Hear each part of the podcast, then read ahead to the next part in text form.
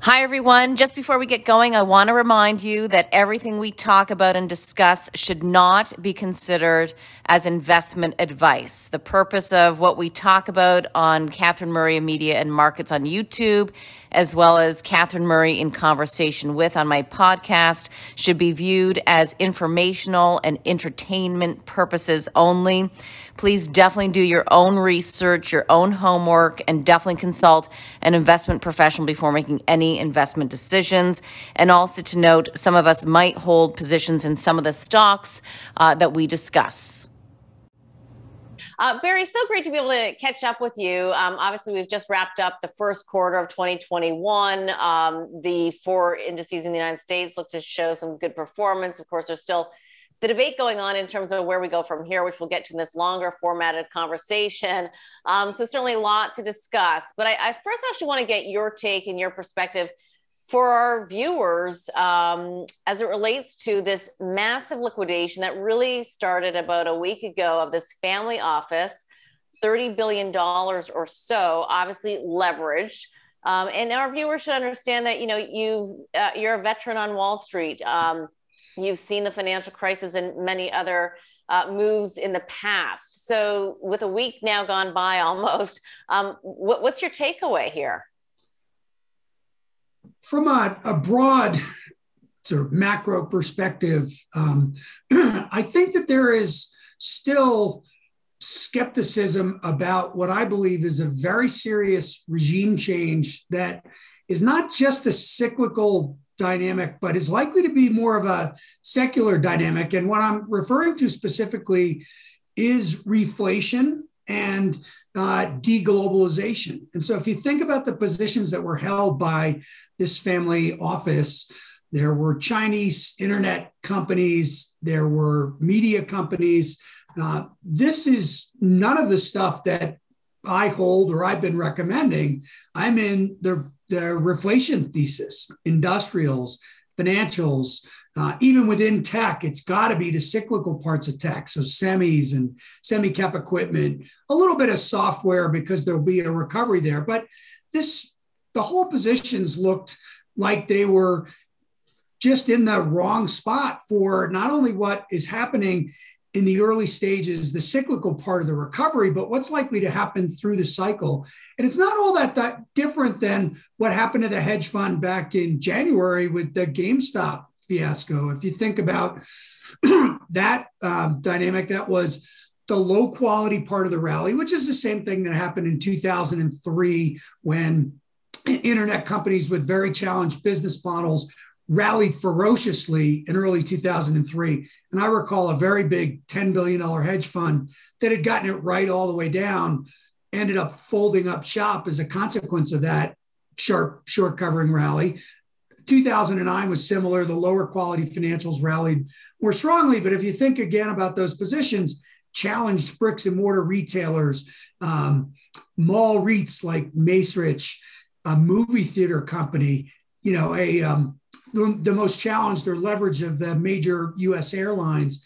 So all those positions were off sides and they were vulnerable to be sure this broader trend of reflation. Um, you know, beyond that, I suppose you could trace this, you know, in a maybe even third order way to all of the liquidity that's been, been provided by the Fed and the banking system being so desperate to find ways to lend money that you know prime brokerage businesses in some of the um, second tier shops were just overly aggressive and lent a bunch of money to uh, a family office that shouldn't have gotten that amount of leverage. I mean, to have you know six to eight turns of leverage on 50 to 100 vol stocks just seems crazy. Um, hmm. I called it amateur hour on the street on on CNBC actually it's a little pejorative. I tend not to be that way, but it, you know, these were sort of bad positions. So, um, you know, but again, this is what happens early cycle where people don't recognize these regime changes. We have V-shaped recoveries in the stock market almost every business cycle, but that you know there are different drivers of the cycle and secular winners each and every cycle. And I think this recognition that tech may not be the big winner this go around. It's not going to be about software. The whole Asia, you know, miracle story is ending, and um, I think that that was, you know, that was a big part of what happened. Mm-hmm. And um, you know, it, it's interesting when you know you're obviously taking a look at the the stocks that they were offside on, and obviously they're not the areas that you would be investing in. But I think for you know our viewers and, and some newer participants in the equity markets, I think they find it hard to believe that a family office can be five or six times levered. Um, and they also are trying to understand how did it get unnoticed and and i think that's one of the areas in the in the market in the in the news that people are trying to understand in terms of um, you know, because I guess you're a family office, you don't necessarily have to report your sizable holdings. Um, there's also, of course, talks that they used swaps. Maybe you can kind of just describe a little bit about what that means uh, as to why we didn't see this. And, and the reason why that's maybe a little bit important is because there's also concern that are there more of these scenarios out there? Well, I, I, I suspect there are. Um, there are definitely some investors with an undue amount of leverage. You know, I alluded to that a little bit earlier when the Fed has pushed or contributed to negative in, real interest rates. You know, two percent on um, the front end part of the curve, right? Two year real rates are negative 257 basis points. I'm glancing at my my Bloomberg screen. you know that that that kind of negative real interest rate does um, you know, create an incentive for the street to try and put that money to work any way they can. I mean, you've seen things like lending against cryptocurrency start to proliferate as well. Anywhere where you can get a significantly positive return. Um, so that, you know, that's, I think that's part of the story for sure. Using swaps um, for long short equities is a way of getting around the mar- 50% margin requirement has been with us since the 90s. Um, I'm not sure how that continues to slip through the cracks. I, you know, I would also, as a sort of a side comment, wonder that everyone who's running a family office must have thought to themselves over the last week or two, oh my gosh, you know, there's going to be increased scrutiny because they had gotten some leeway from recording reporting requirements and the like. So you would have to think that that'll be something the SEC will catch up to over time.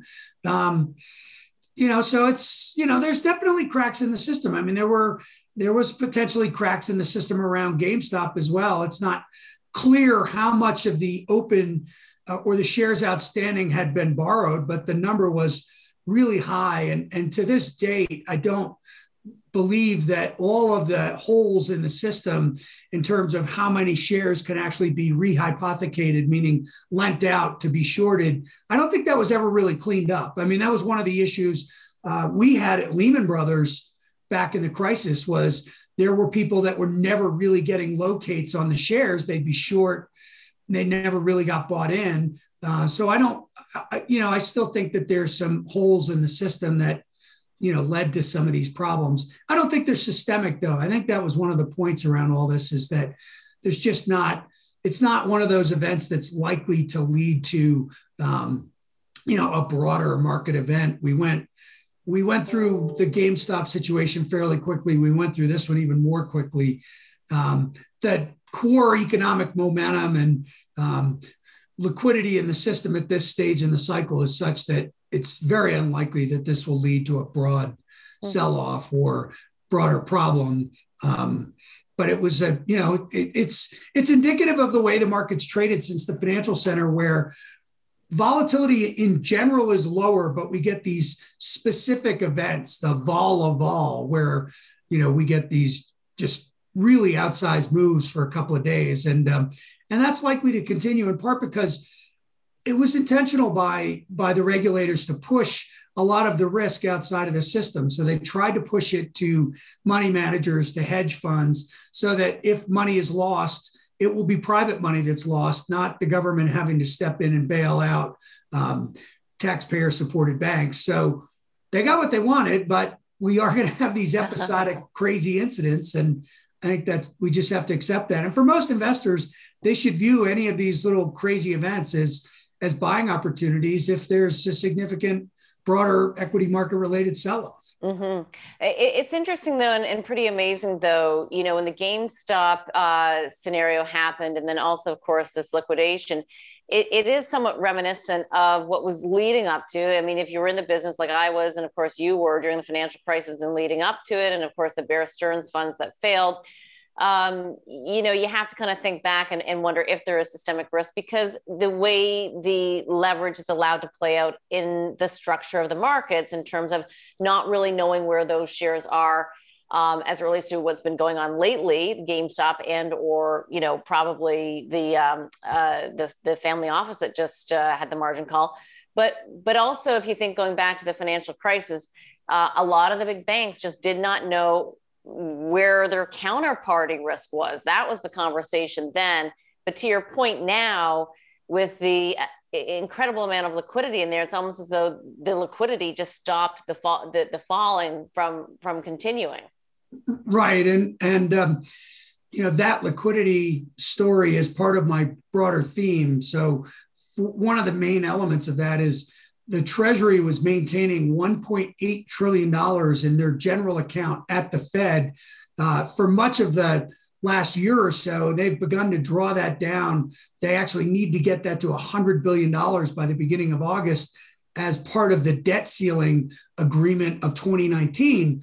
They've already dropped that 1.8 trillion balance down to below a trillion dollars.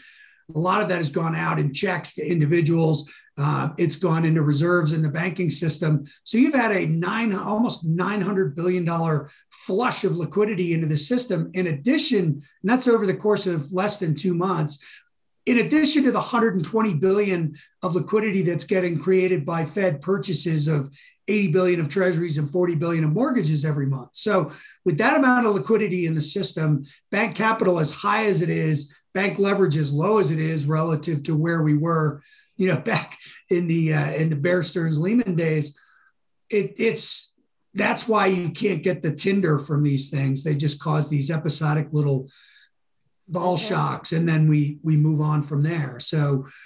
Um, Interesting. it, it, that's amazing, right? The, the fact that we've got the liquidity right now, and that's uh, helping prevent fires essentially. Um, picking up on your point though, with respect to the Fed and, and perhaps all the uh, unintended consequences um, and intended consequences. You know, your your most recent report just out um, is it's uh, never different this time.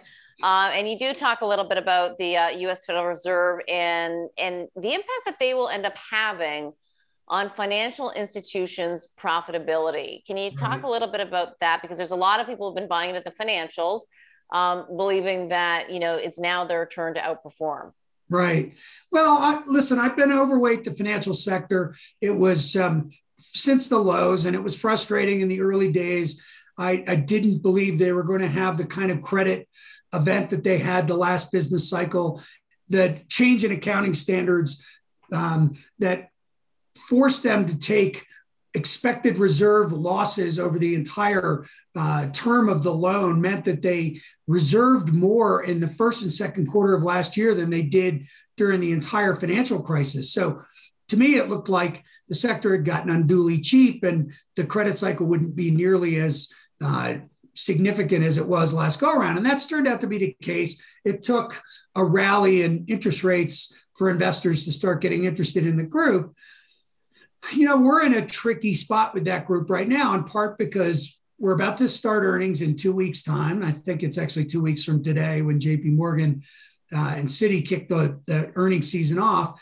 But you're going to see very tepid loan growth this quarter. Uh, you're going to see very high cash assets, which acts as a real drag on profitability. You're not going to see the asset turnover that investors think that they're going to get from the steepening of the yield curve. Net interest income, net interest margins are likely to be disappointing, but the credit cycle story will be really good. And so you'll start to see reserve releases, and that'll boost profitability, at least in as much as the, you know, not having to take these credit uh, charges will boost profitability.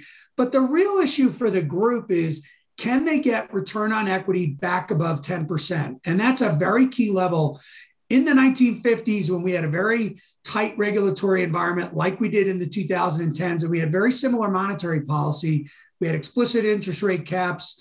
At the beginning of that um, post World War II period, 70% of bank credit was invested in Treasury securities. It's not that high now, but if you take reserves, cash plus Treasuries, the numbers are very big, and, and loan to deposit ratios have fallen. So prior, when the Trump administration went through their regulatory uh, reform and loosening of the financial sector, you saw a return on and this started in mid 2017. By the end of 2018, return on assets were back to where they were pre crisis. Return on equity wasn't, but it got to 12%. So it got through that 10% level. It was never going to get back to 20 because there's not as much leverage in the system. Nevertheless, getting above 10 was key. At 10, they generally trade about at book value. Above 10, they start to trade at a premium to book, not just at a linear rate, but a uh, exponential rate because they really do start to build capital quickly. Um, it's not clear to me with this level of cash and reserves and the Fed not continuing the exemption for uh, treasuries and cash in the supplementary leverage ratio. This is the total amount of leverage they can have. Without that, they may struggle and have you know fairly weak profitability, not get back to that 10% ROE. Now, that won't be evident this quarter, but it could become evident over the next couple. And it really is is the big hurdle for that sector to work through the cycle, not just for cyclical recovery. And so that's um, for me, those that's the big issue in, in in that sector. And the Fed is loosening the buyback rules. So I don't think I would be selling the sector right here because even if I'm right about the way fundamentals unfold in earnings season, when earnings season done, they'll probably be in there buying their own stocks. That should, you know, provide some support. But it is a it is going to be an interesting sector to see how that develops over the course of the next couple of quarters. But if I'm also hearing you correctly, um, and I've heard this from a fixed income investor, as well that because the Fed has so much liquidity, they're crowding out the lending business of the banks. Is that true? Is it accurate? Uh, yes. Thank you for for helping me along with this point because you know if there's a if there's a, an exorbitant amount of cash on balance sheets as there currently is, um, we're we're going to get close to two trillion dollars in bank cash above where we were a year ago, and the numbers were already building. Um, that and they reached those leverage ratios. They weren't there before the Fed made this decision, but they could get to that level fairly quickly. Um, and there's no way for them to really dispose of these reserves. I mean, Bank America, there's been reports about companies like Bank America turning away deposits, large scale deposits, not wanting to take things like escrow accounts, um, so that they don't have all that cash because that could uh, impair their ability to lend to the private sector. That's already evident, by the way, in the one real strong source of, of demand for credit right now, which is the housing market. The big banks have been pushed out of lending um, other than doing Fannie or Freddie related loans, securitizing them and selling them to Fannie and Freddie because the capital charge on issuing a mortgage and holding it on balance sheet is so prohibitive. But JP will do a little bit of it. Wells Fargo will try and do it. Um, but those capital charges are so hard re- or high relative to treasuries, which are basically zero capital charge, that you just crowd out private sector lending. And so to me, that's not really a good outcome that the lending for the mortgage market, for the housing market comes almost entirely but from the government and the private sector doesn't participate in that. Um, just Barry, I think that's almost astonishing, you know, for people to really understand that that it's the government that is really responsible for the lending of the housing market versus the private sector is you know especially since what did we learn really from the financial crisis that you know you you i think you still want the private sector to be very involved and to our point earlier in terms of um, just the margin calls if the the banks wanted that to be more on the private sector. I mean sorry the government wants that to be more in the private sector. You you'd almost think that that should be the same from the housing market. I, I just it does it I think that not everybody's really understanding this, you know, in terms of the p- potential risks I mean, but it's the government. They can always come in and save the day, I suppose, as they do. But at the same time, too, you know, if you own the, the banks, um, it's a it's a whole business line that that they don't get to participate in anymore. So when everybody's always expecting the banks to show increasing profit, everything should be set up so well for these banks to do so. And to your point, is the return on equity number that the stock market cares about. Um, if they can't achieve that, I mean, these you know these stocks are going to be they're not going anywhere really. Yeah, the um, the failure to do you know GSE reform, reform Fannie or Freddie. Uh, the FHA was the original subprime lender. They got pushed out by the subprime subprime originators back in the 2000s. They are the subprime originator. So, you know, the government um, really does control a flow of credit to the housing market. And um, I, I, I just, for the life of me, don't understand why they wouldn't lower the conforming loan limits and just keep gradually pushing it down and try and bring more and more private capital into the market. But um, hmm. uh, we are where we that's, are. That's not the way it's unfolded. right? I mean, you just hear, you know, and, and listen. I mean, what's going on more broadly, you know, in our political system is is consistent with this, right? I mean, the Biden Build Back Better plan was announced yesterday, and they went from originally talking about three trillion in spending uh, and a trillion in tax hikes to four trillion in lending and three and a half trillion in tax hikes. And if you just think about that broadly, that is a giant transfer from the private sector to the public sector. Um, I wouldn't think it would be positive for productivity over time, but this is this is where we're at. It's one of the things that the pandemic has done is ushered in uh, what I would consider to be the most progressive government since LBJ or the Johnson administration. And so, you know, um, at this at present, policymakers believe government is the source of good and um, controlling the housing market and um, mm-hmm. infrastructure spending and all is is the direction that we're headed for now. Mm-hmm. For, for now, um, and just on that point, I, I let's just pick up on the uh, Biden um, plan.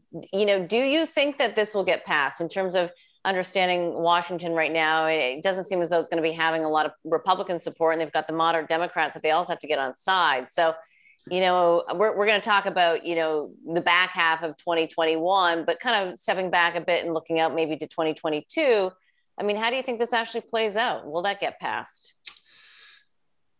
Well, they clearly um, had an increased level of confidence in their ability to get something big done following getting the 1.9 trillion dollars in the American Rescue Plan. Now, that American Rescue Plan was not it was only roughly half pandemic relief and this is the not just my assessment of it but the Congressional Budget Office said roughly 900 billion dollars is pandemic relief and the other trillion is an expansion of the social safety net.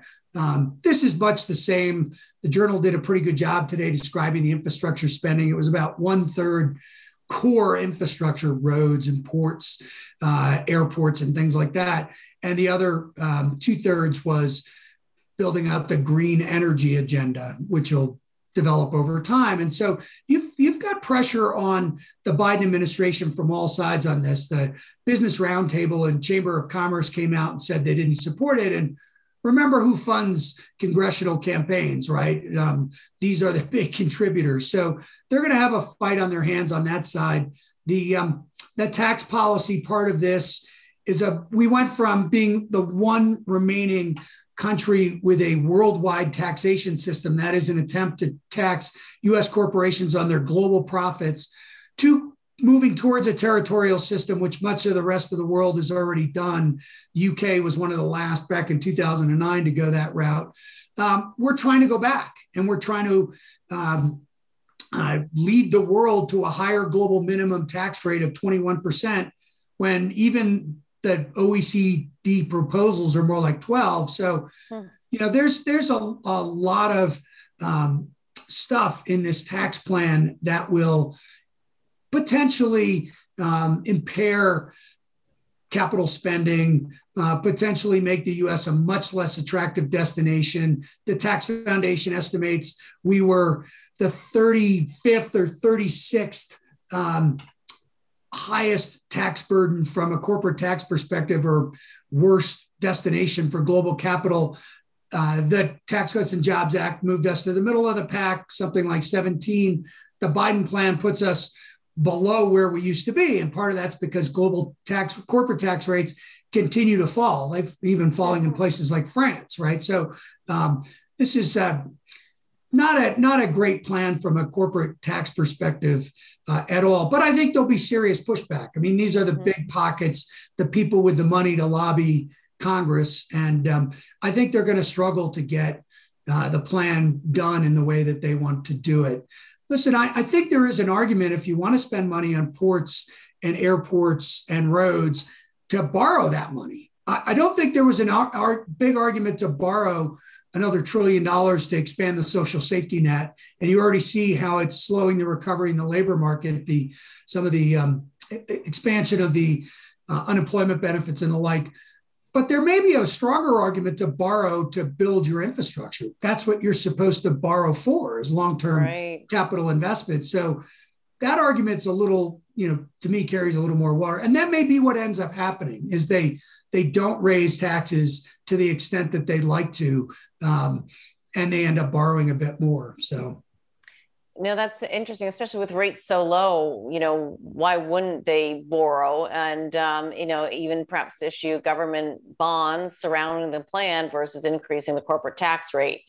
Um, the, the, the, one, the one cautionary note on that, Catherine, which is to me one of the most interesting developments in the first quarter of this year was the way we always looked at real interest rates, so the non-inflationary component of nominal treasury yields prior to the global financial crisis is we used that as something of a proxy for the growth outlook, right? You'd see real rates go up after we got a series of strong numbers. If we get a strong payroll number tomorrow, for example, you'd expect at least pre pre global financial crisis, you would have thought that would have pushed real rates up. After the global financial crisis, real interest rates became all about monetary policy the stock of Fed purchases, the flow of Fed purchases, the taper tantrum triggered a huge move in real rates, 150 basis points over the course of eight weeks or so. There were two shocks in 2018 when the Fed was contracting their balance sheet. Uh, in January of 2018, that led to Volmageddon and a sell off. And then again in September of 18, and that led to the quantitative tightening crash of the fourth quarter of 18 well, since January 5th, which was the date of the Georgia Senate elections that flipped the Senate and turned it into a blue wave, you've seen a very significant move in real rates, particularly in the part of the curve where the Fed is not participating. So the very long end, 30 year real rates, uh, the Fed average purchase is about six years. And it was almost like you shocked that part of the curve higher. So for me, this was the first time in my dating myself here, 35 plus year career where I could actually see interest rates and the real rate component of interest rates moving as a consequence of increased government borrowing or treasury supply. So it's obviously those levels are still negative. Um, it's still early in the game, but I do think the market is beginning to show signs that the U.S. may be reaching its, you know, its limits in how much it can borrow, which has unbelievably fascinating longer term implications. But um, but yeah. we'll, we'll, see. Um, today, the the Treasury market is actually uh, bull flattening, indicating a lot of skepticism about whether the Biden administration can actually push through this plan in the way it's currently constructed. Why, why would we see a flattening in, in terms of um, because the market well two things one is the market is probably skeptical about the amount of spending they'll actually be able to do, given how much of this is is uh, green energy related, and whether there's a lot of pushback on that from some of the moderates, the Joe Manchins and all the world that know what that means for his state of West Virginia, um, and also the um, uh, concerns about the, the tax hikes and what what's the economic implications of that. Um, so when that when it was three billion of spending and one billion of tax hikes, that's a two billion differential. When it's four trillion of spending and three and a half trillion of tax hikes, um, that's only a five hundred billion dollar differential. It just doesn't have the same supply requirements as what they were talking about doing a little while back. I think they may get back to lower tax hikes and you know significant spending. I think they're more likely to get some consensus on spending, not so much the green piece of it, but the core piece of infrastructure spending. They're more that's the piece they're most likely to get some form of agreement on. Mm-hmm.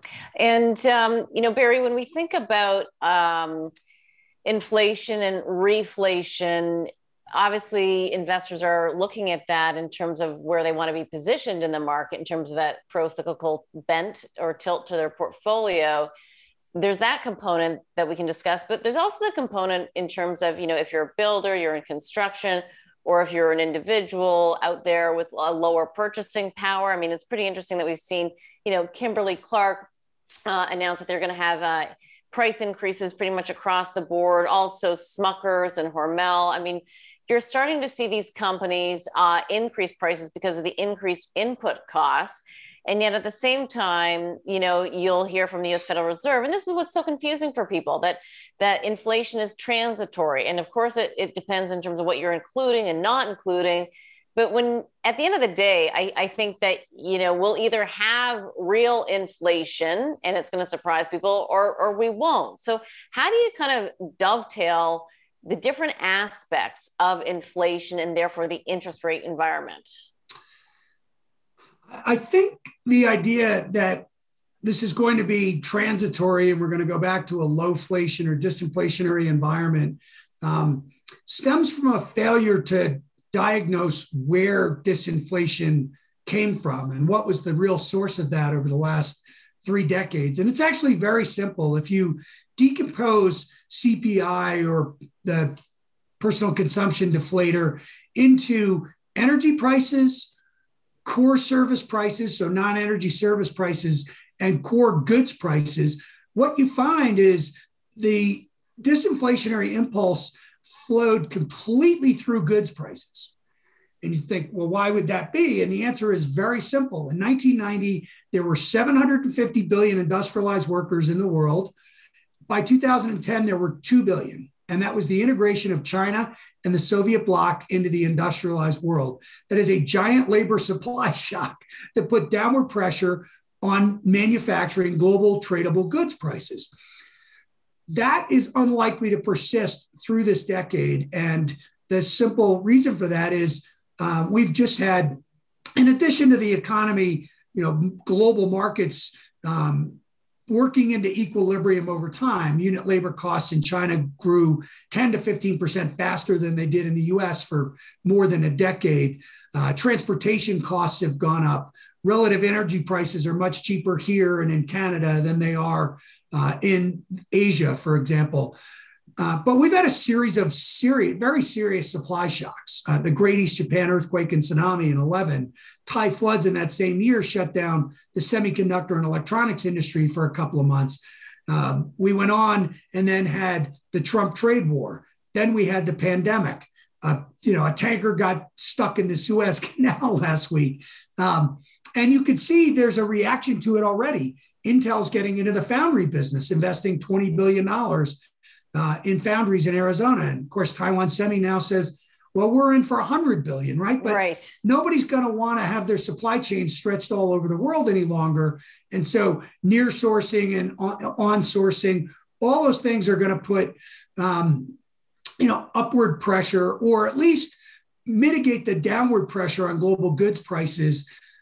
I think for the, the course of the next decade. And so, if you think about it from that perspective and say, okay, you know, we are going to have very strong uh, readings on inflation for the next quarter as a, you know, because the year on year comps are so low. The real more important longer term thesis is is that good source of dis- disinflation is that ending and i believe the answer is is yes it is um, so yeah technology will still keep service prices from you know running too hot but service prices have been running above the Fed's target at three plus percent for decades. That's not, you know, where disinflation came from. It really did come from those goods prices. And, and by the way, the, the most acute period of that disinflationary shock was in the two to three years after China was admitted to the WTO. So in the early 2000s. Um, hmm. And even if you look at, you know, I, I'm throwing deglobalization out there as if the pandemic just triggered it. It didn't in the 2000 and 2000s, China Korea, Japan, and Taiwan's export growth averaged better than 15% through the, the entirety of that business cycle. In the 2010s, the number was more like 5%. So you'd already had a serious slowing of this globalization trend, and it's likely to be softer still in the 2020s. And hmm. you know that should mitigate a lot of that um, disinflationary pressure. And, and, so the other side of that trade, though, is that you will continue to expect to see deglobalization and onshoring, uh, bringing manufacturing back to one's respective countries, and, and maybe almost even having some regional trading relationships. Uh, and, you know, interesting as an aside to take a look at CP with the first transcontinental railway. So I, I don't know if we're actually going to get to that, but but bottom line, um, do you then really see uh, an increase in in pricing expectations for for our viewers at home to be thinking about in terms of you know realistic price expectations? Well, I, um, the answer is yes. Your regional block thesis, I think, is is spot on. That's already happened. Germany does that with Poland and the Czech Republic, right? And and um, back in 2017, I remember meeting with the Mexican ambassador to the U.S. and saying, really, what we're trying to do with the USMCA is have a regional trading bloc between Canada, US, and Mexico so we can compete with China. Um, and I think that's the right way to, um, to think about it.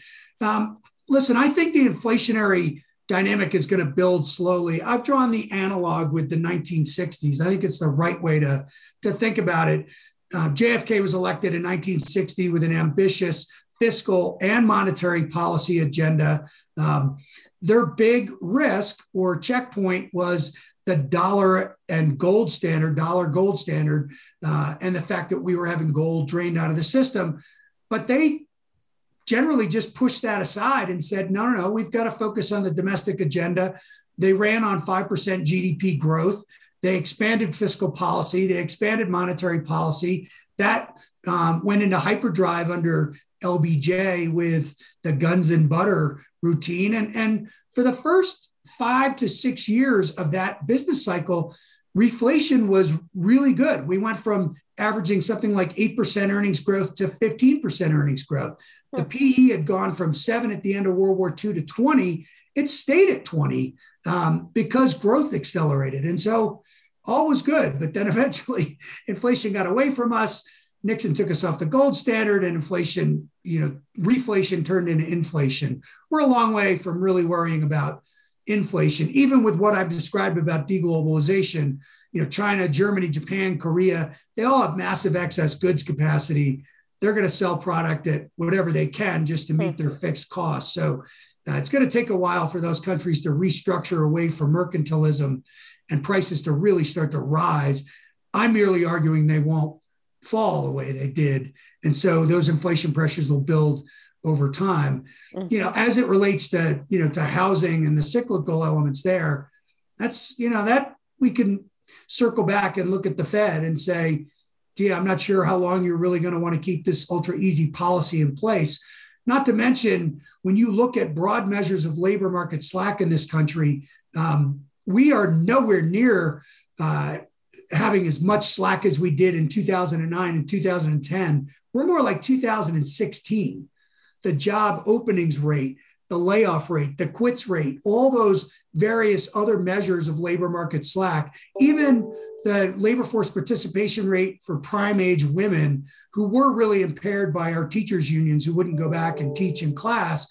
Um, that is at the average for last business cycle. It's down from where it was at the peak, but it's it's not nearly where it was in 2009 or 2010. So there's not all that much labor market slack out there. The Fed narrative that we have 9 million uh, fewer jobs than a year ago is really overstates the case for uh, labor market slack and wage growth. As an aside, or in a related note, yeah. um, did was falling at this point in 2000 and early 2010 in the early stages of the recovery it hasn't it's barely fallen this cycle even when you look at measures that account for mix shift like the atlanta fed wage tracker we really haven't had wage disinflation so i think we're going to find that by the back half of 21 there's not much labor market slack. There's upward pressure on wages. There's upward pressure on housing costs. There's a lot of things that the Fed is going to have to, as Robert Kaplan of the Dallas Fed says, they're going to have to be humble about this because this was mm. not a recession like the global financial crisis. It was pretty much the antithesis of the global financial crisis. So that leads me to a question that gets asked so often now um, in in the press and uh, and amongst strategists and investors, which is, um, do you think that you know, given what you've said, that we could see some wage inflation, and certainly from a near term perspective, you know, to your point, prices aren't necessarily going to fall. Maybe we get a bit of an uptick, um, but if in fact the yield curve starts steepening, you know, do we have confidence at all that the Fed will be able to manage the steepening yield curve, the rising interest rate expectations, number one. And in conjunction with that, with the amount of debt that is being accumulated, do you ever see a Fed that will be okay with rising rates, putting downward present value on the current debt that they own? If that makes well. I, so here's here's the way I would I would think about the Fed and the sequencing of events is that'll get them to talk about talk about tapering at least. Um, so right right now, or over the last couple of weeks at least, and through the course of this year, what really has primarily there's been two things going on. One is I described a little bit earlier, which is the move in real rates related to um, increased Treasury supply, 5.3 trillion in deficit financed government spending. That's 25% of GDP. We haven't done anything like this since World War II. And when we did that in World War II, we had explicit interest rate caps. Um, don't have those now. So that is a that is a different dynamic. But inflation break evens have been rising steadily, right? This is the market implied inflation component of nominal interest rates. Um, the Fed is fine with that right now and will likely be fine with that through the second quarter, they will view increases in measures of inflation and inflation expectations as healthy, part of the recovery, consistent with their new average inflation target mandate. So they will let those rise further. Now, the five year, five year forward inflation break even is at 2.43%. Somewhere around three, I suspect there'll be at least regional Fed bank presidents that start will start to get a little nervous about that.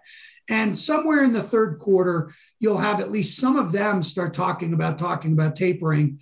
And that would likely then lead to concerns that the Fed will taper their asset purchases and one of these real rate shocks and risk off events that could be worth as much as 10% on the equity market. Mm-hmm. Every business cycle since World War II, we had one of those at the point when we reached a so-called escape velocity and the Fed gained enough confidence to normalize policy. Um, last cycle we had eight, and the, you know it was the end of QE one and a QE two, so on and so forth. We'll have a series of those this cycle. The first one I would expect to be sometime in the third quarter. The mm-hmm. secondary question you asked, though, is uh, will the Fed be able to respond in the way that Janet Yellen said they could, or former New York Fed President Bill Dudley said they would, or Jerome Powell, which is we have the tools to deal with inflation. Well, the only issue there is, first of all, if we go back to the 60s and we quote uh, Bill Martin, who was the chairman of the Fed at that time, he said the Fed is independent within the government, not of the government. And the Fed in those days used to coordinate their liquidity injections with treasury auctions to make sure that they could sell that those securities. The, the Fed is an arm of the government. And if we have uh, debt to GDP over 100%, there's almost no way for them to uh, totally ignore that as part of their process and be able to raise rates 200 basis points in a short period of time. If were they to do so and interest costs were to go back to somewhere around their historical uh, averages, you would crowd out all discretionary spending.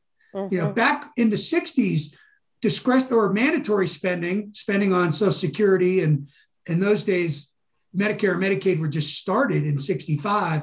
That was roughly 25% of government spending.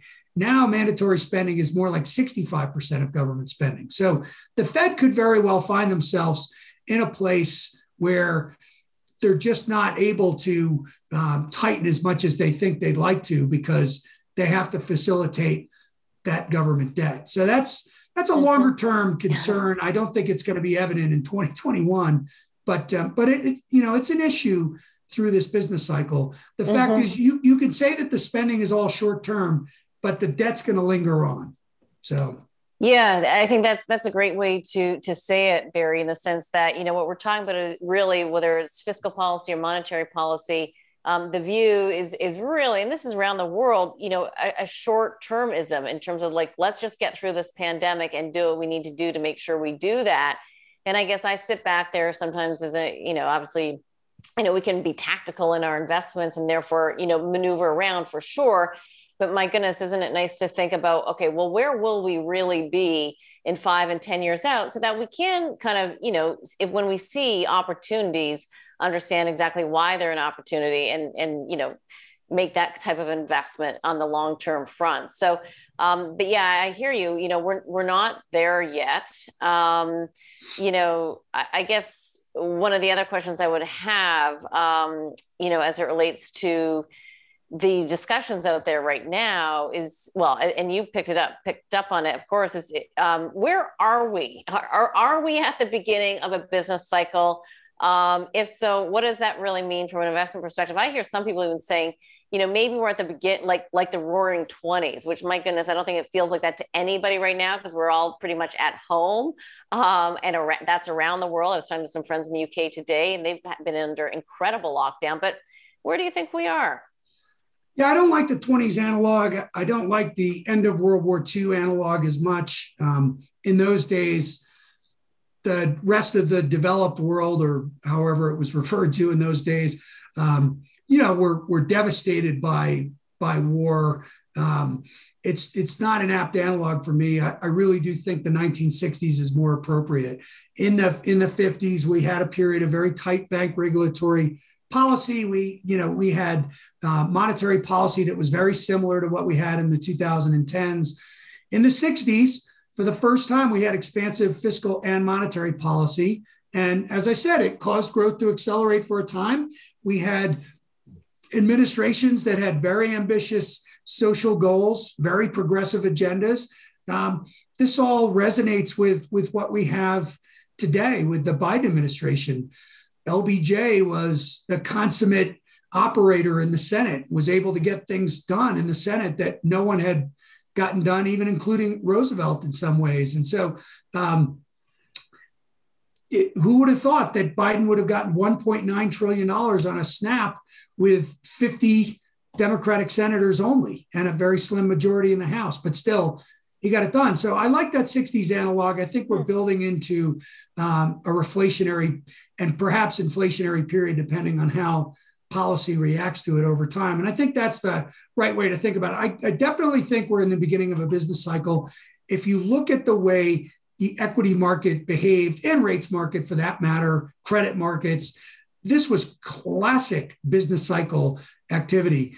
Consumer discretionary discretionaries outperformed in every cycle since S&P started their sector indices in uh, 1989. So did materials. So did financials. The only sector tech didn't outperform in was the 90s, strangely enough, when they went into their bubble, but they only underperformed very marginally. Small caps underperformed handily. All that stuff was classic business cycle with the defensive sectors underperforming. The sector that had gone down the most, in this case, energy, performed best in the year after the uh, the market related low. So this looks very early cycle uh, stuff. The question is, do we have another nine or 10 year cycle or not? And that, again, I think you have to look to policy. So, from an investor perspective, to me, what's really important about that is if you go back to the last cycle and say, okay, when did we have our setbacks? Even though we had a very tepid recovery, we averaged 4% nominal GDP growth, well below the long post World War II trend of call it five and a half.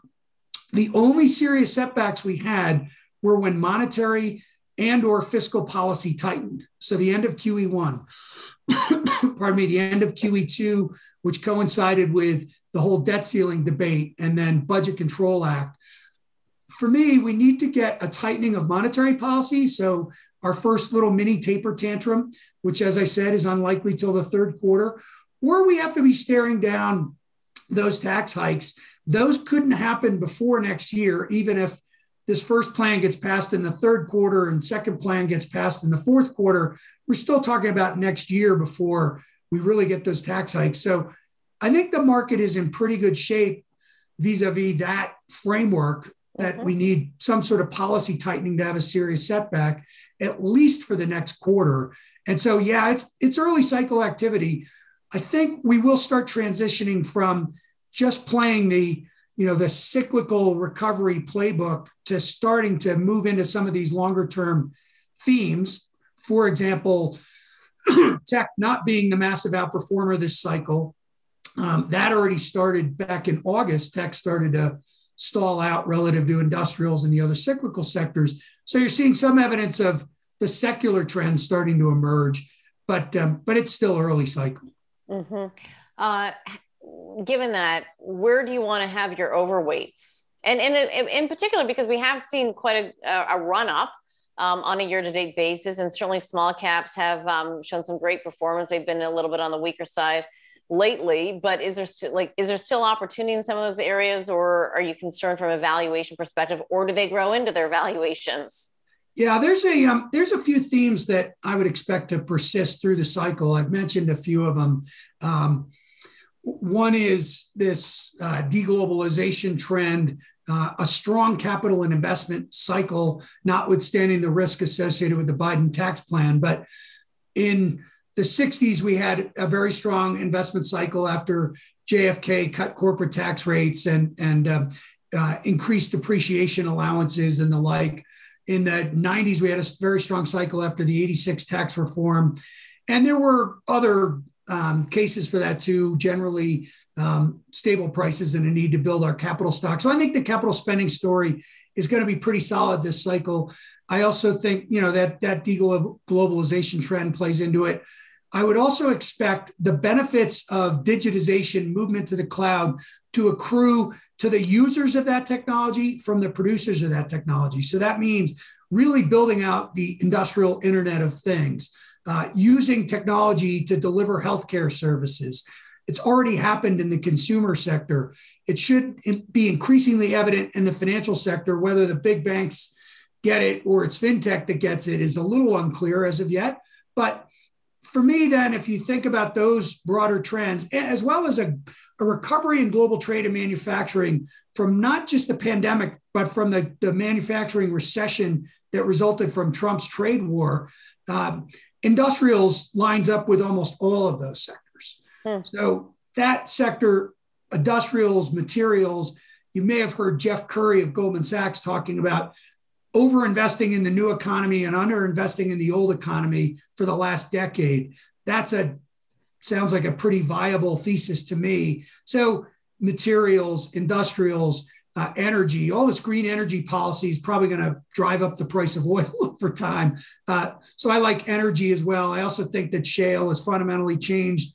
Um, will stabilize the return on invested capital in that sector because it changed the elasticity of supply, made it less of a boom and bust in the in the final price. Mm-hmm. So those um, cyclical sectors for me are big winners through the cycle. Healthcare is not so much a cyclical sector, but could be a beneficiary of finally getting technology innovation adoption in this country. And um, the uh, the pharmaceutical sector probably some yeah. price uh, controls as a consequence of their performance with the vaccines and the pandemic. So those are you know those are the sectors that I think you really should be positioned in. And for me, mm-hmm. technology is no better than a uh, market weight this cycle. But right now, I want to be in the cyclical portions of that um, sector. So I want to be in semis. And um, although software is dreadfully expensive and people worry about the implications of higher rates on valuations, there should be a really strong recovery in software investment as well. Now, comps aren't as easy as they are in some of these other sectors over the next few quarters, still, you should have very strong software investment over the next couple of quarters as well. So maybe a little less exposure there, but I wouldn't be out of the sector. And Barry, just to kind of wrap up the tech talk for one second, what about some of the social media names, the FANG names? that are facing antitrust, but at the same time, especially being at home, I think people are even more and more addicted um, to some of these companies and their business models. And also, of course, whether it's the delivery service from Amazon or using Apple iPhones to do Zoom meetings or what have you. Uh, what, where do those fit into tech being just a market weight? Yeah, this is a very underappreciated aspect of the Biden administration is that antitrust policy may very well go through the most significant change that it's gone through in um, 40 years. And so prior to that, not late 70s, Robert Bork's consumerism and the Chicago School Price Theory, um, antitrust enforcement and mergers and acquisitions approval was based on something called structuralism. And it was the idea that if you had very large mar- market share, vertically integrated market share, or just market share in a particular product uh, or area, that was reason enough to you know to get antitrust enforcement or antitrust scrutiny that it would eventually lead to higher prices bork and the chicago school changed that methodology to what was known as consumerism or the price theory and the idea that unless the, the lens that you were supposed to view this was whether the consumer was paying a higher price or not and that price was evidence of whether there was really monopolistic behavior market power well we're headed back towards structuralism. Um, there's a nominee for the Federal Trade Commission, uh, Lina Khan from Columbia, who wrote a paper about Amazon in 2017. That's a really good read. She goes through the history of this. She is a, um, you know, she's a big antitrust, anti-vertical merger person. The hmm. Biden administration, FT, or the FTC sued this week to block a vertical merger, Illumina was going to buy a company that they had originally founded. They own 15% in. Um, there are two candidates right now for the anti, head of antitrust at the DOJ and the chair of FTC that are both very strong antitrust structuralists, if you will. And so we may very well wind up with uh, an administration uh, hell bent on, um, you know, breaking up big tech. Now that'll be a long process like the IBM suits were and that Microsoft suits were, and um, it, will it'll be a struggle. But it, you know, it could definitely uh, preoccupy these companies, impair these companies. It was a long time before Microsoft got themselves, you know, back on their feet, so to speak, mm-hmm. and um, moving forward after they spent years fighting off the government on antitrust. So this this antitrust risk is significant. Um, again, these companies have powerful franchises, strong earnings. You know, they're not overly expensive by a lot of metrics. So I, I wouldn't be underweight them necessarily yet, but um, I, I, wouldn't be all in on Fang either. Mm-hmm. And it's amazing to your point, though, that you know we really haven't taken antitrust uh, too seriously for a number of decades. You know, I kind of don't even worry about it too much. But your point in your outlook note uh, is well taken in terms of who might be appointed to the FTC. So uh, I appreciate that. Um, Barry, before we wrap it up, I do want to get your take on um, cryptocurrencies as well as SPACs. Thoughts there on both?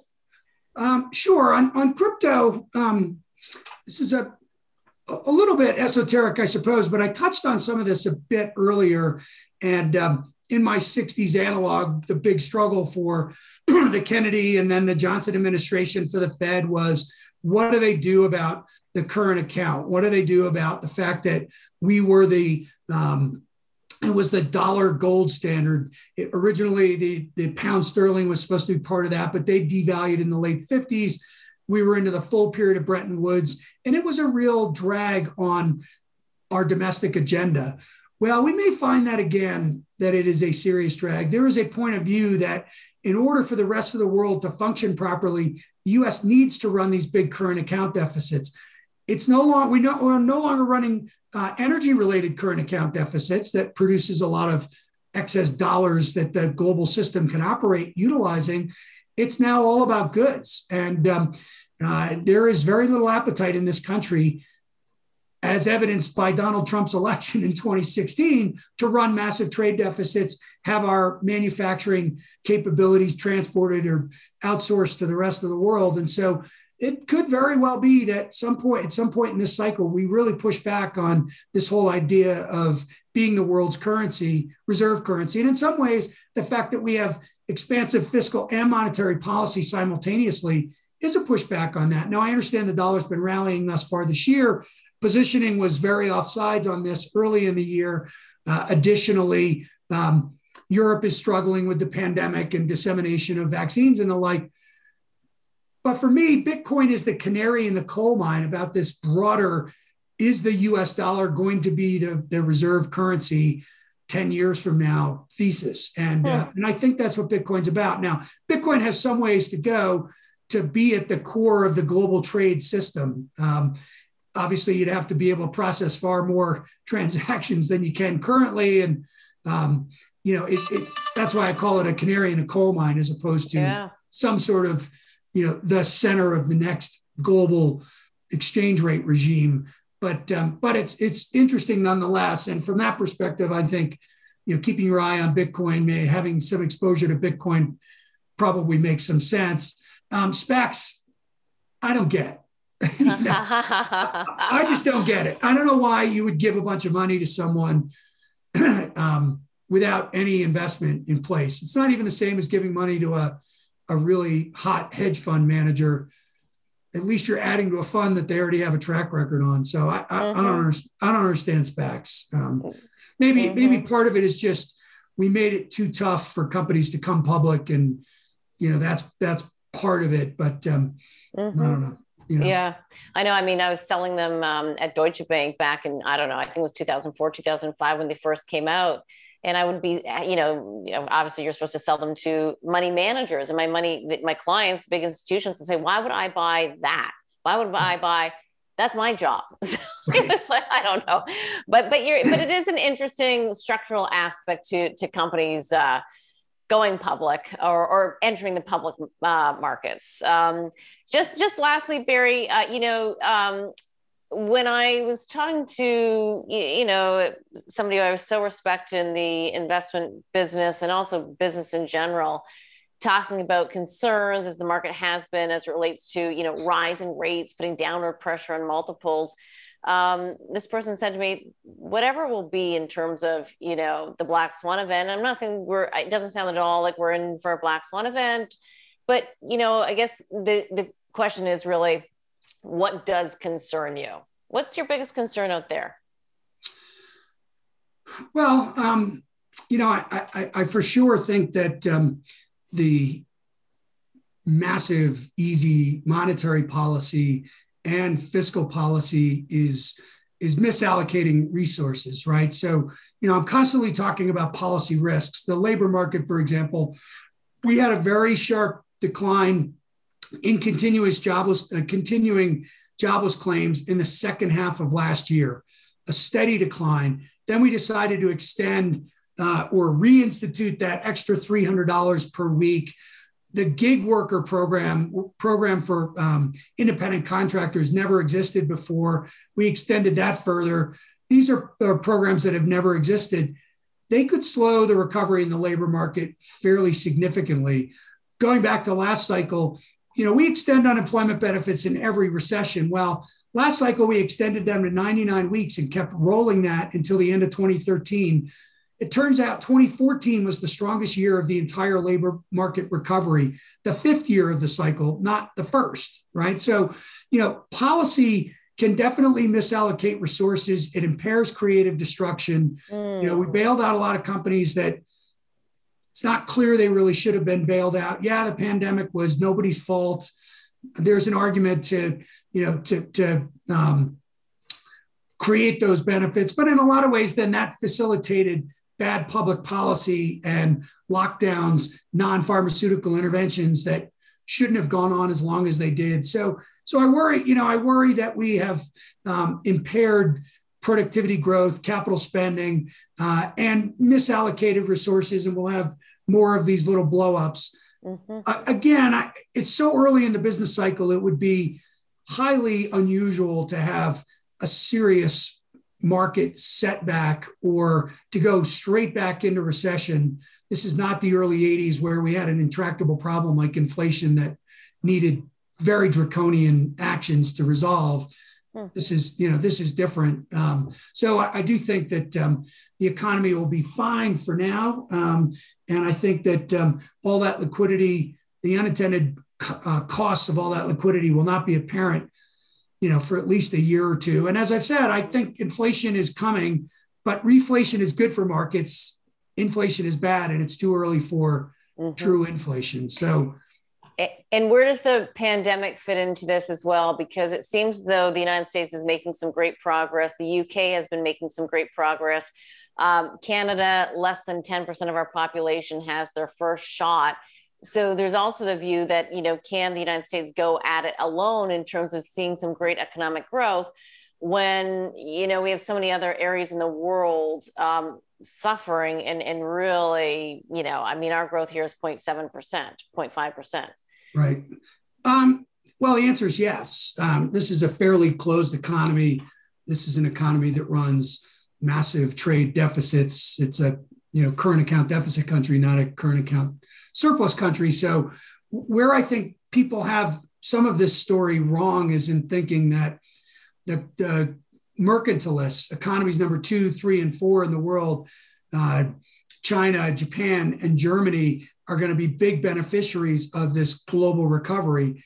And they're not. As I said earlier, when we talked about deglobalization, they're going to get a little brief bounce and then they're going to have a real problem to deal with, which is they need to restructure their economies. Germany needs to change their tax code and try and spur you know domestic innovation and move away from selling capital goods to China. So those countries definitely have you know, an, an ongoing issue. Um, as far as that, you know, the pandemic itself and the dissemination of vaccines, I presume, much like early in the year, people were worried about that here. It cleaned up pretty quickly. Mm-hmm. The Europeans will get their act together. You guys, I'm sure, will as well. I realize it's a national health system, so it's not going to be super efficient, but you know, you guys will. That's you what guys will seeing. Get, you'll get them out there, and and listen. There's there's another piece of this when you know Anthony Fauci talks about needing to have 80% of the population vaccinated. It's just not true. Um, you know, you you do have immune antibody immunity. You have T cell resistance. Um, by most accounts, we've got close to 50% of the population with some form of natural resistance to the virus as it stands. Hmm. And, and then you pile vaccines on top of that, and you'll find that the the curves will fall really sharply, um, particularly as the weather gets better in the northern hemisphere. So, mm-hmm. I, you know, I'm, I'm I'm less concerned about that. I don't really think the pandemic has been a serious market factor um, since the fall wave in Europe was sort of the last point when it really impacted the markets in a meaningful way. So, mm-hmm. um, I've been looking past that for a long time, but I looked, you know, uh, I looked past it at the lows too because there's a lot of history around this. And, um, you know, the market was not going down in 1918 during the Spanish flu, it was going up. Um, we had already entered into the war and had our sell off. And so mm-hmm. um, and it's awful. You know, it's an awful thing, but, mm-hmm. you know, as an investor, you have to separate yourself from that and, and yeah. look at um, what's likely to occur. So, and that was definitely the right call. Um, I, I want to pick up on something that you know we've heard so much from you today in this uh, longer format conversation, which I so appreciate. And but you did this on our seven, eight, ten minute interviews as well. You reference history a lot, Barry, and I think more so than so many people I, I speak with. I mean, Gary Shilling uh, certainly references history a lot as well. But what, what what's your um, desire in that or, or why why is that your your reference and in, in your frame? Oh it's a you know it's a it's a lifelong love. I was i was pouring through james michener novels when i was you know a teenager and james clavell books shogun type and i've always loved history. I had a minor in it in college in, in addition to a minor in finance and a major in, in economics. And i've just always focused on financial history, economic history. Uh, I'm working through Allan Meltzer's History of the Federal Reserve right now. I'm in mm. 1966. To me, it just really helps, you know, frame um, these these dynamics. They're all different to an extent, right? But there is so much information to be gleaned because human nature repeats, and you know, we go through these. Uh, presidential cycles and swings from left to right, and um, you know, monetary policy evolves, but you know, in the early 60s, um, this country moved from being focused on inflation to being primarily focused on unemployment, just like we are today. Mm-hmm. So there's so much to be gleaned from that if you understand it and appreciate it. And it just helps you set down a roadmap for thinking about what's likely to occur. Mm-hmm. Um, mm-hmm. And to your point, being able to look through um, and, and, referencing, of course, that the market was actually up in, in 20 in, in the 18s, 1918. So I, I, I uh, refused to use the word unprecedented in about April of last year, right? And because in a lot of ways, what happened last year was not unprecedented. We've had at least ver- three very significant stop start, you know, sudden stop recessions. I think that's what Mohamed El-Erian called them. We had one in 58 in the midst of a pandemic. We had one in 1980 when Carter put credit controls on the economy. The Iraq War was something of a sudden stop recession. So hmm. there, there was precedent. Um, you just had to look deeply at it, and um, and then it it helped you. You know, helped me a lot frame out the um, the magnitude of the risk back in in March a year ago, and mm-hmm. how the recovery was like to, likely to unfold. And mm-hmm. so far, so good. Absolutely. Um, Barry, we'll leave it there. Thank you so much for your time, uh, your knowledge, the background that you've, you've shared with us today. It's incredible. Um, definitely a lot for, for people to think about. And, and hopefully, I, you know, they, they can understand it uh, even more so with, with a, a, little bit more time that, that we have to, to be able to explain kind of the background.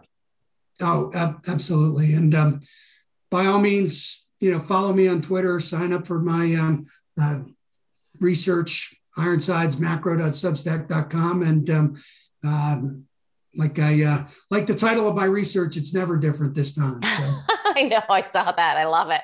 Uh, and and I'll make sure everybody has your information as well. So um, I know you, of course, have a big institutional following, and and I'm sure some uh, some more individual uh, investors, but also importantly, well, we'll go back to the top family offices. Some of them right. are very big around the world. So we'll, we'll make sure you, everybody's got your information. So. Uh, Barry, thanks again. Enjoy Vail, Colorado. Thanks, Catherine. Okay. Talk to you soon. Bye.